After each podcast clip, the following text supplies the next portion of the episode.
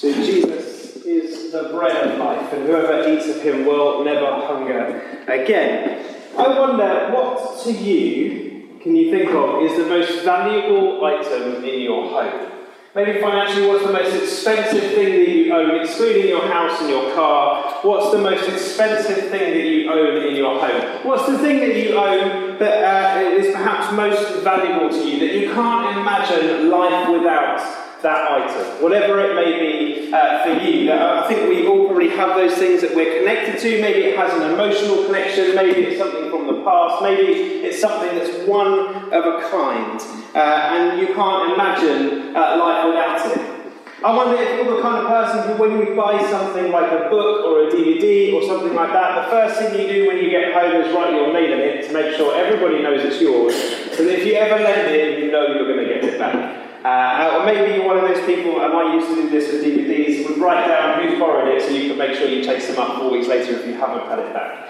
Uh, no, I don't know whether you are that kind of person or not, and what those things are that are valuable to you, but I want you to imagine that if uh, today you had to give up those things for some reason, Maybe you had to just leave your home and no longer have it. Maybe it gets taken, whatever it is. Imagine what life would be without it. But it's hard to do that because these things are valuable to us. You know, if you thought about it, then it matters to you. If it came to your mind, then it matters to you. It's something that is important to you.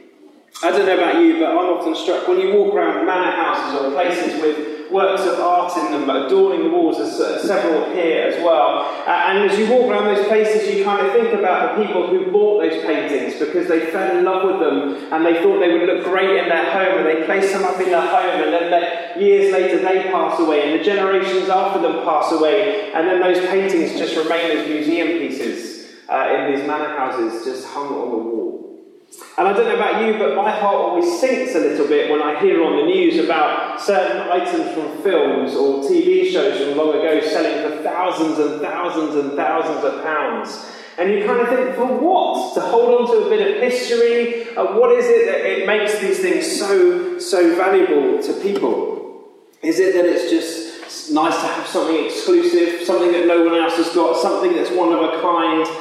I don't know. But they clearly are valuable because they go for thousands of pounds sometimes. Harvest, for me, is a time of year that I think gives us an opportunity to stop and to rethink about what really matters to us, about what is truly valuable.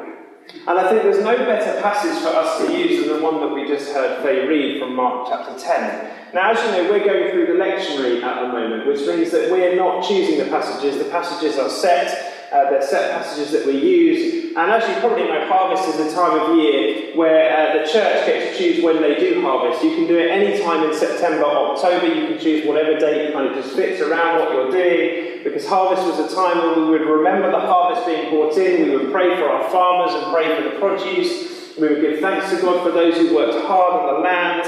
Uh, we still do that today, but this is the time of year that it happens. And, and so we chose harvest as being this date, the 10th of October, because it was a date that worked. Uh, and then I saw the passage that was for today, and I thought actually it couldn't be more perfect for helping us to understand the importance of remembering today what is most important in our lives, what holds the most value to us. Because here is a story of a rich young ruler who has approached Jesus because he really wants to know how to get into the kingdom of God.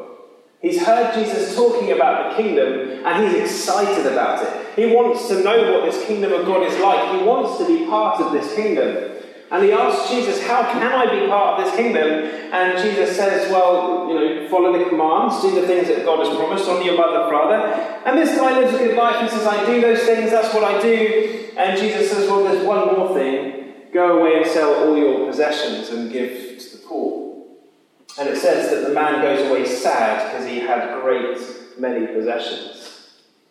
And Jesus knew in that moment, or in that man, that money for him had become something that he loved and something that he'd come to rely upon.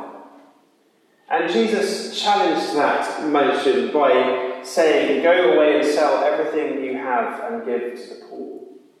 And what Jesus was asking that man to do was possibly one of the most countercultural things he could have asked him to do. in that time. In the Roman Empire, where wealth and money were everything. If you had status, you had money. If you had money, you had status, and vice versa. It was, it was considered to be everything. And actually, even in the Jewish understanding, uh, it was understood that if you had wealth, it was seen as a sign of prosperity and blessing from God. And here's Jesus saying, actually, that stuff doesn't have eternal significance anymore. And in fact, not only does it not have eternal significance, it actually can be a stumbling block to the kingdom itself. And what I love about this passage is that Jesus then turns and addresses a particular group of people, and it's a group of people we were introduced to last week during our online service, and that is the children who are gathered around him. And he turns to the children and gives this beautiful analogy of a camel passing through the eye of the needle. I can imagine children being around Jesus giggling, thinking that's impossible. There are some theologians who say that he's talking about a literal place called the needle, which was a narrow pathway and camels couldn't fit through. To be honest, whether Jesus is using that or a different analogy doesn't really matter. The fact is, he's making a point. And the point is, and he's saying it to the kids, it's just impossible. That actually, what he wanted those children to understand is that the things that everybody else sees as valuable are not valuable in the kingdom of God. He's already said what is valuable in the kingdom of God it's them. He's already told them what true value looks like. True value looks like trusting in Jesus and being in relationship with Jesus. What really matters in this world, more than anything else, is the relationship that we can have with Him. And nothing compares to that relationship. Nothing that this world can offer can compare to that relationship. What I really want for my life is that when people ask me what's the most valuable thing in the world to you, I really want the answer to genuinely be Jesus. Not because I think it's the right answer to give, but because it's what I want the answer to be. And there are things in my life that I need to surrender in order for that to be the case, because there are times where things are more valuable to me than Jesus. And I don't want them to be. And so I wanted to think about that concept of exchange with Toby earlier that whole kind of thing that there are often times where we need to surrender something to God. And I'm not talking about necessarily practical things that God is telling you to sell everything and give to the poor. That the question is always, if He did, would you? But actually, it's the question of are there things about us that we're not prepared to give up? That we're not prepared to surrender to Him? Things about our character, things about our past, things about things that we do, things that we are, things that we have always held on to, lies that we believe for our entire lives, and we feel if we give this up, then who am I without them? Are we willing to surrender those so that Jesus can be our everything? You see, this is all about an offer of an exchange. Exchanging what we perceive to be valuable what Jesus knows is true life, that is only found in relationship with Him. We cannot find it anywhere else, or in anything else, or in anyone else. We can only find true life in Him.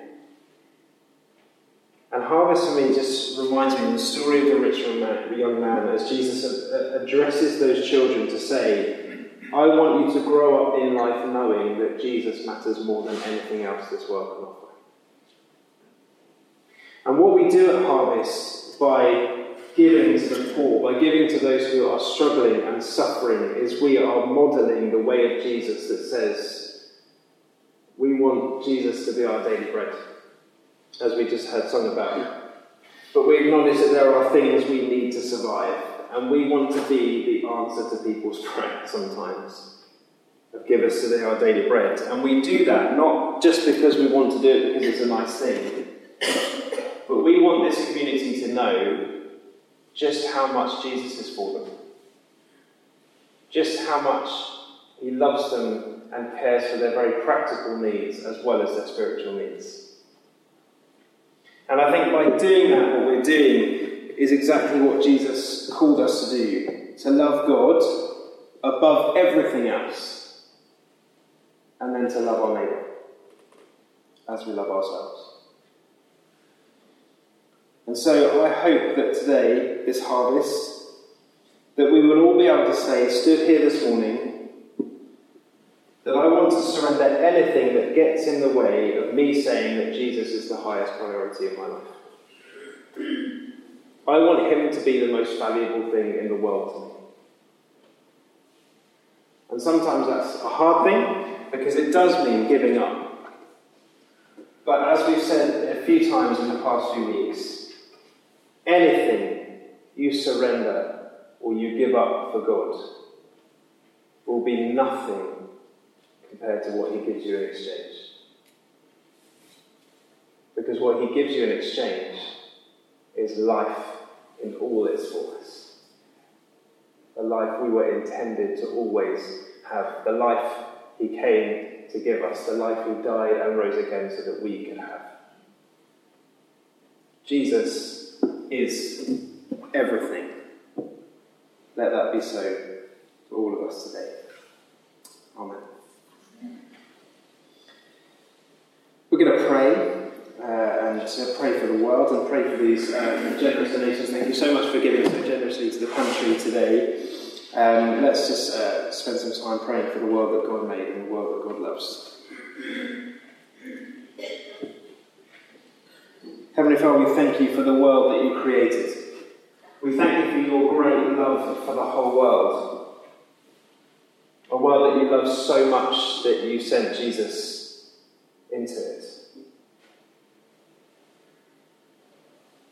But God, we know that there are places in the world where there is suffering and hurt. We know that there are places in the world where there are people going hungry. And this harvest, we want to say, Lord, have mercy. Would you provide today for those in need their daily bread, physically and spiritually? Would you provide their daily bread today? For your world, we pray, Lord, in your mercy, hear our prayer. We pray for this nation. We pray for those who lead us and guide us. We pray for Elizabeth, our Queen, for her government, for those who serve and lead. Praying that you give them wisdom and compassion and discernment on a daily basis. We pray for the most vulnerable in our society, the most vulnerable in our community, praying that you would be their daily bread, physically and spiritually. For this nation, we pray, Lord, in your mercy, hear our prayer. We pray for those who suffer today in body, mind, or spirit. In the moments quiet, we call to mind those we'd like to pray for today who we know are unwell undergoing treatments. We pray that today you will be their daily bread, physically and spiritually. Lord, in your mercy, hear our prayer. And we pray for ourselves, asking, Lord Jesus, that you would be the number one priority in our lives that you will matter to us above anything else. And Lord, if there's anything we need to surrender in order for that to be true, we pray that you would remind us and show us that anything we surrender will be nothing compared to what you give us in return.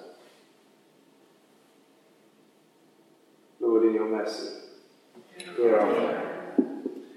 We gather these prayers together in the words of the Lord's Prayer. Our Father, who art in heaven, hallowed be thy name. Thy kingdom come, thy will be done on earth as it is in heaven.